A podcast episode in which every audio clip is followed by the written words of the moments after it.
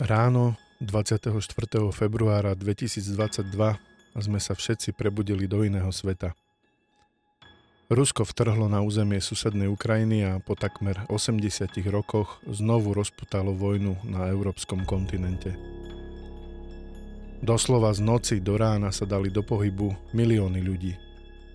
V dôsledku invázie prekročilo hranice Ukrajiny viac ako 20 miliónov ľudí – do dnešného dňa je v Európe 8 miliónov vysídlencov. K ním treba prirátať rovnaký počet vnútroštátnych vysídlencov na samotnom území Ukrajiny. 100 tisíc z nich získalo štatút dočasného útočiska na Slovensku. 100 z nich navštívila slovenská fotografka Janka Rajcová. Zachytila ich príbehy unikátnym spôsobom do jednoduchých, ale pritom veľmi silných portrétov. Ušli sme z Ukrajiny, pretože doma je vojnový stav. Rusko vtrhlo do našej krajiny a požaduje výmenu politických špičiek. Doma sme neustále počúvali zvuky siren a výbuchy. V Kieve a Charkove dokonca už aj na civilistov. Práve kvôli tomu som sa rozhodol zobrať mladšieho brata a utiecť.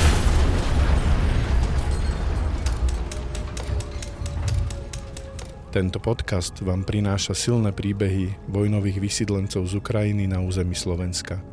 Vyrozprávané ľuďmi, ktorí sa na Slovensku narodili a žijú tu zatiaľ stále v miery.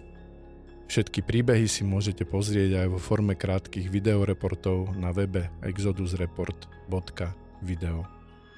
Príbeh 23-ročného Andria a jeho 15-ročného brata z Odesy nám prečítal Kamil Sládek. Volám sa Kamil Sládek. S mojou manželkou máme tri deti. Mám rád veľmi históriu, stredovek. Život ma zavial do prostredí, o ktorých som nikdy nesníval. Od 2005. robíme projekty v Bosne Hercegovine od 2008 na Ukrajine. Momentálne debatujeme s mladými ľuďmi a s učiteľmi o tom, ako prichádza k vojne. A tie príklady bývalej Jugoslávie a bývalého Sovietskeho zväzu, čiže keď Srbsko začalo dominovať, alebo si myslelo, že môže dominovať a začalo útočiť na susedné krajiny, to isté je veľmi, alebo tak veľmi podobné aj v Rusku, takže teraz sa týmito ťažkými témami zaoberáme. Ja sa ťa spýtam, že keď si e, takéto témy e, dlhé roky riešil, hej, e, Srbsko, Srebrenicu, rozprávali sme sa o tom. Napadlo ti niekedy, že za svojho života budeš riešiť ešte takýto konflikt, ktorý začal 24. februára? Napadlo. Tak keď som mal 15, že sa ma spýta, že či, budem, či som rátal s tým, že budem mať tri deti. No, tak... uh, nie, ale ja som si práve pri tých cestách do Chorvátska a do Bosny uvedomil, že aký sme hrozne bezbraní. Keď sa jednoducho raz niekto rozhodne, že chce ničiť a zabíjať, tak čo s tým? A to musím povedať, že som riešil dlhé mesiace a tým som pochopil, že áno, presvedčením na, e, pacifista jednoznačne, ale keď sa nebudem vedieť v úvodzovkách byť alebo vedieť obrániť svoju rodinu, tak to celé pokazím. Tá strašná skúsenosť, že ako človek dokáže ubližovať a ešte si to vie zdôvodniť aj racionálne, tak to, to bol riadny budíček pre mňa. Z tohto hľadiska, keď sa pýtaš, tak som vedel v sobotu ráno pred čtvrtkom, že tá vojna príde do niekoľkých hodín. Ale keby si sa ma chcel spýtať, že či si myslím, že tak celoplošne, to sa nedá vymyslieť. Hej. Že ja som, som si myslel, že to bude o tie dve oblasti najvýchodnejšie ale že to bude takáto tragédia, tak to mi ani vo sne napadlo. Myslíš si teraz e, so svojimi skúsenostiami s tým, čo si videl a študoval a naozaj si veľa toho prešiel, že budeme aj my niekedy na Slovensku v takej pozícii, že budeme musieť utekať odtiaľto pred bombami?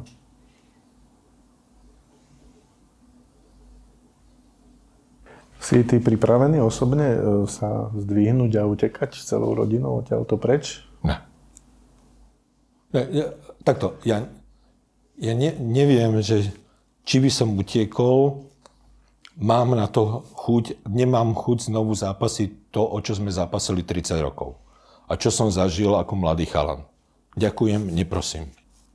Tie milióny Ukrajincov si tiež nemysleli, že zo dna na deň sa poberú. Hej. Čiže toto, ako myslieť si, že, že zrazu sa vráti ten svet, ktorý tu bol, ten je definitívne mŕtvý, ten už nikdy, nikdy, nikdy nebude. Dobre, poďme si pozrieť uh, tento projektik, čo máš pred sebou na stole. To sú fotky, portrety utekajúcich ľudí z Ukrajiny, ktoré nafotila Janka Rajcová. Nafotila ich už takmer 100. Skúsa v tom pohrábať a ak ti, kto by ti padol do oka, kto, kto ti je taký blízky, tak toho si vyber. Je ich tam dosť, tak sa v tom môžeš kľudne prehrabať. Ja ich mám stovky v hlave a úplne konkrétnych, ktorí sú aj tu. Viem.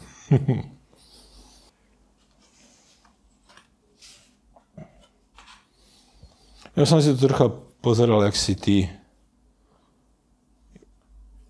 uh, sem prišiel. Vieš, ja mám presne tieto výrazy z Bosny, z Chorvátska, zo Srbska, to je furt to isté. Úplne furt to isté. Totiž to tam, vďaka tomu projektu sme spoznali skvelého chlapíka, bývalého vyšetrovateľa Hakského tribunálu Vladimíra Cura, to je Čech, ktorý viedol vyšetrovanie e, vo východnej Slavonii. A on nás naučil jednu veľmi dôležitú vec, že každý, každý úder má svoju ruku. Hej? Každý, každý výstrel má svoj prst. Hej? Že za, za každým spôsobením bolesti je konkrétny človek, nik, nikto, nikto masový. Hej? A aj deckám, aj učiteľom hovoríme, a mne na tom naozaj veľmi záleží, a to, to hovorím všade, že vojna nie je štatistika. Jednoducho, keď vidím tie zbombardované domy, tieto hrozne smutné tváre, tak za tým je osud každého jedného človeka. Že keď si predstavím, že do nášho paneláku by e, strelil niekto, tak jednoducho ja už len prídem o svoj kútik kreslo, kde rád pod oknom čítam knihy. Jednoducho to je moje súkromie. Títo ľudia prišli absolútne o všetko. Možno majú mobil, ale oni majú svoj kút, oni majú svoju šálku, oni majú svoju obľúbenú fotku, im sa rozletel notebook na milión kusov, oni nemajú nič. A to sú tie staré dve skúsenosti. Latinská je omnia mea mecum porto, všetko, čo mám, nosím so sebou, to je tu. A moslimská je to, si tým, čo vieš. To ti nikdy nezoberie. Títo ľudia nič iné nemajú len to, čo vedia a čím sú. To mi hovoria tieto fotky. S deťmi to je veľmi, veľmi emocionálne, silné, uh, obdivujem tie ženy a som vďačný, že môžu byť niekde bezpečí. Hej, že o tom sa dá rozprávať rôznym spôsobom. Uh, vo všetkých očiach hrozný smútok, celkom prirodzený môžeme si potom povedať jednu alebo druhú. Uh, tuto je mladá žena, čo má 28 a evidentne si nepredstavovala 22. rok, že bude sama a v 28 človek tu žije a rozmýšľa úplne o niečom inom. Že toto je veľmi silné. A potom títo chalani dvaja. Vždy sa pozerám, že má koľko rokov a podľa toho viem, že kto kedy odišiel. Hej, lebo tento, čo tu má 23, by sa už od nejakého momentu z Ukrajiny nedostal. Hej, takže, ale títo chalani ma zaujali preto, lebo veľmi myslím na chalanov, ktorí boli v našom projekte. Oni mali v tom roku 17 až 2017 až 2019 tých 17-18 rokov. Neviem, kde tí chlapci sú. Sem tam sa nejaký myhne na Facebooku, ale to boli tak šikovní chalani, jak sú všade na svete a na tých, na tých myslím asi najčastejšie. Skús prečítať ich mená a nájdeme ti... Andrí a Roma. Máme ich príbeh, tak prosím ťa, prečítaj ich pre, pre ostatných.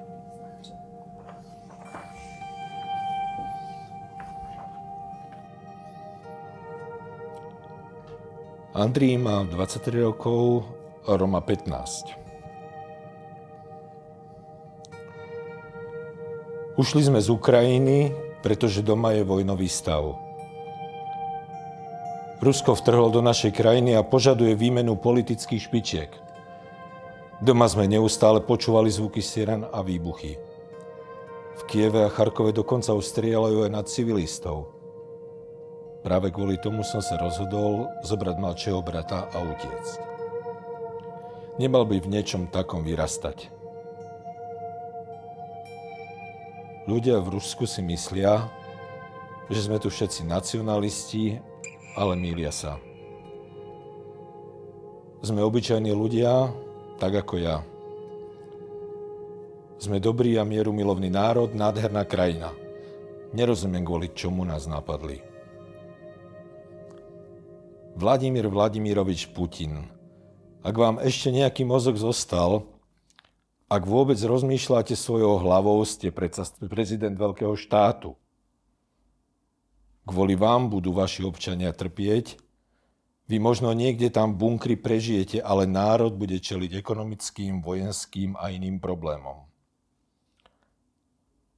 Celý svet je s Ukrajinou a vy ste sám. To si zapamätajte. Mama a otec umreli 3 roky nazad. Veľmi vzle to vplývalo na psychiku môjho mladšieho brata a teraz ešte aj táto vojna. Musel som ho zobrať preč a ochrániť. Nesmie to vidieť. Skúsime to všetko prečkať a potom uvidíme. Tu sa o nás veľmi dobre starajú, nakrmia nás, dajú oblečenia, oblečenie, keď treba aj peniaze. Chcem všetkým odporúčiť, aby prišli práve sem, na Slovensko. Na Slovensko sme prišli pred dvoma dňami. Cesta nám trvala približne, približne dva dní. Dlhšie kvôli checkpointom, kde nás kontrolovali. Mne robili problémy, pretože mám viac ako 18 rokov a neverili mi, že Roma je môj brat. Mysleli si, že chcem utiecť. Na hraniciach sme čakali asi 4 hodiny. Tam nám už pomáhali a hovorili, kam máme ísť a čo máme robiť. Doma v Odese som pracoval na stavbách. Maloval som, robil štukatúry, kvalitné rekonštrukcie, všetci moji zákazníci boli spokojní. Tento rok som chcel s kamarátom začať podnikať, keďže minulý rok sme to vyskúšali a celkom sa nám darilo. Bohužiaľ, prišli Rusi a museli sme utiecť. Brat študuje, je prvák na námorníckej škole. Darilo sa mu tam. Mal by teraz skončiť prvý ročník, potom ešte dva a mohol sa vrhnúť do života. Ale vidíte, všetko sa zvrtlo a teraz budúcnosť je neistá. Áno. Tie príbehy sú jak cez kopírák. A, a my sa fakt... Nie, že nevieme, nechceme poučiť, my to nechceme vidieť. A tá stará skúsenosť je, že kto sa nevie poučiť, tak si to musí zopakovať. Počúvali ste podcast Exodus Report o ľuďoch utekajúcich pred vojnou v Ukrajine. Distribúciu podcastu zabezpečila spoločnosť Buton Media. Ďakujem Janke Rajcovej, Simone Hanovej Petrovi Vrábelovi za pomoc pri výrobe tohto projektu. Výkonným producentom tohto projektu sa môžete stať aj vy. Stačí, ak malou sumou podporíte Bendik Films dokumentári na platforme Patreon. Všetky informácie nájdete na webe exodusreport.video.